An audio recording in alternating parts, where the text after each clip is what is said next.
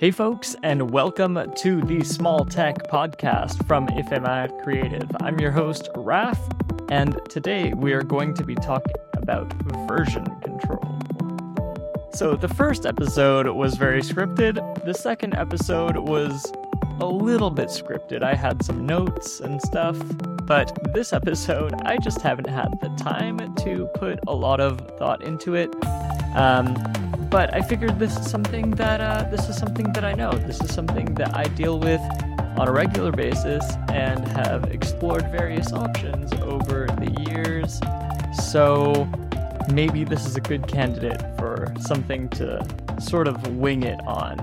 Um, and I would love to hear what you all have to say about this subject. Um, so, version control. I remember the first time I dealt with any kind of version control was back in 2011, I think, was a project that was using Subversion. This was my first time really working on any kind of web project, and I wasn't allowed anywhere near the repo, but there was uh, I was allowed to access some code at some point and not contribute, but I could poke around at it. So, since then, a lot of things have changed. And uh, there used to be Mercurial, what was the other one? Like Tortoise SVN and some other stuff like that. In the meantime, Git took over the world. And for people who are more new to technology and development, you might have heard of GitHub. But a lot of people make the mistake when they first get into this field of uh, conflating GitHub with Git. Git is the actual system. You can think of it kind of like a protocol. It's the the, the tool that we use to to manage version control uh, for code. Yeah, so you might have heard of GitHub. That is a system that uses Git, but there are plenty of others. And in the context of building tech in a small company or a small organization, there are a lot of different options actually, and GitHub might not be the one that makes the most sense for you. Let's back up a second and talk a little bit about what Git is and why you might use it and why you use version control more generally. So, version control uh, systems like Subversion, Git, Mercurial, and these other ones allow you to commit changes to your code.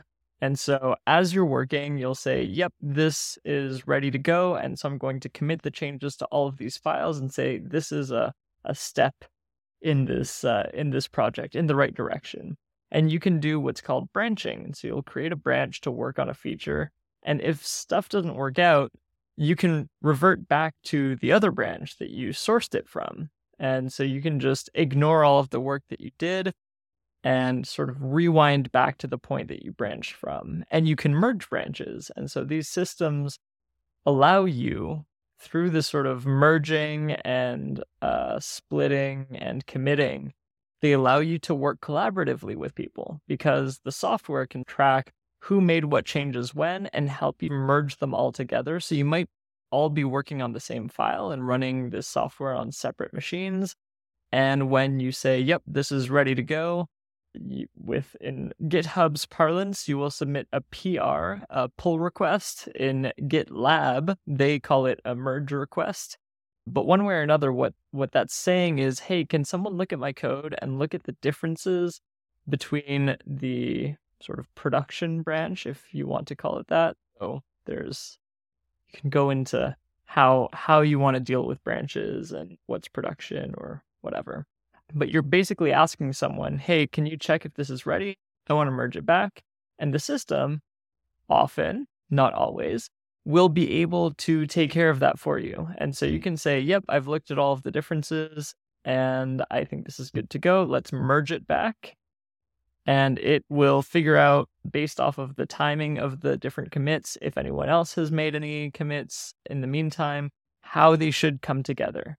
In some cases, that's not possible, and then we get merge conflicts, and that uh, is something that someone somewhere on the team is going to have to deal with. There's different ways of dealing with it from an operational perspective, from a technological perspective. But yeah, that's that's the the crux of it. So essentially, version control systems allow you to work collaboratively and independently and bring your work back together into one cohesive product. And platforms like GitHub have made it really easy to do that in the open source world. And so you'll know GitHub primarily because most open source projects host their stuff on GitHub. Their code is there uh, for the world to see. But there's also private repositories on GitHub. And so organizations, uh, companies, uh, individuals will host their code on GitHub as well uh, in private repositories if they don't want the world to see. Now, this is something that actually only was made possible in the last few years on a free tier. It used to be that if you wanted to use GitHub for private projects, you had to pay. And so that's actually why I initially started using other tools. For example, two of the other big ones are Bitbucket, which is by Atlassian, and GitLab. For those who don't know, also GitHub is owned by Microsoft. They acquired them for many billions of dollars a few years ago. So, why might you choose one over the other? I initially started using Bitbucket because it had free private repos. I think this was at a time where GitLab wasn't really well known. I think I started using them in 2014 or something like that. GitLab may not even have existed. I, I don't know what the timeline is there. But Bitbucket was available and it was free uh, for private repositories. So you could use it for your company. And on top of it all, it integrated really well with Atlassian's other projects. You might remember our little discussion last week about Atlassian's Jira uh, product, which is their project management tool. So Bitbucket integrates nicely with Jira. So I was using Bitbucket at the time, also used Jira. Uh, since then, I had a friend point out to me that there's this fantastic new platform called GitLab. And he explained that he liked it a lot because it was open source. Uh, so you can run it yourself on your own servers using just their open source version, or you can use their hosted version at gitlab.com. And one of the things that was neat about GitLab is that it integrated continuous delivery tools, CI CD, continu- continuous integration, continuous delivery. It's a weird mashup of terms that essentially mean tools to uh, run tests and builds and deployments of your code onto your servers. And at the time, Bitbucket and GitHub did not offer anything like that built into their platform. I previously was using a tool called Circle CI to do that sort of stuff. Now, all of them offer this out of the box. They all now also offer free private repos, which was another selling point for GitLab. They had free private repos and uh, the, the CI CD tooling built in. And so it was a great way to run a, a repo for a private private project. Um, they also offered a lot of other stuff like hosting of uh, uh, a Docker registry. You could push different types of packages and host them there. And they also offered a bunch of other tooling to do monitoring and all kinds of other stuff. So that was really, really useful to me. Since then, I've started doing a lot more open source stuff with our project called the Chewy Stack. And I am drifting back towards GitHub. And my reason for that is that for open source, it's really great to be on GitHub because that's where all of the other open source projects are. So you just gain visibility by being there. There's more potential for connections to other projects. People are there already and they trust the platform. So we're going to put a little sponsorship button on the project and see if anyone's interested in sponsoring.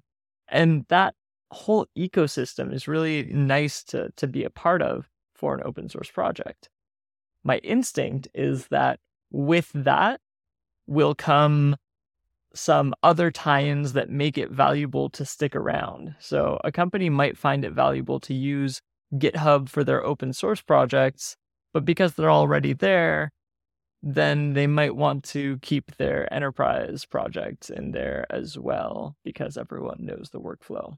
Yeah, I think that's that's mostly it. There there are other there are other tools out there, other platforms. I think one of them is called Gitea. Uh, Git T. I'm just going to type that out and see. I think this is another open source one. Gitea is a Forge software package for hosting, software development version control using Git, as well as other collaborative features like bug track, code review, Kanban boards, tickets, and wikis. Um, yeah, so that's kind of cool. It's another one. I'm sure there's others too. My instinct generally is if you work with Jira or other Atlassian tools, go with Bitbucket. If you want to run your own uh, server or if you value the open source and community driven development of a platform, then go with GitLab. If you're in open source or you're more new to this stuff, then GitHub is probably a nice place to go. For open source, obviously, as we discussed, everyone's there anyway, so might as well be there. But I think it's also a very friendly platform. It's pretty easy to get started with. GitLab can be a bit overwhelming. Bitbucket is easy, but is tightly integrated with a lot of Atlassian stuff and perhaps less flexible. So, yeah, GitHub is probably your best bet if you're just getting started.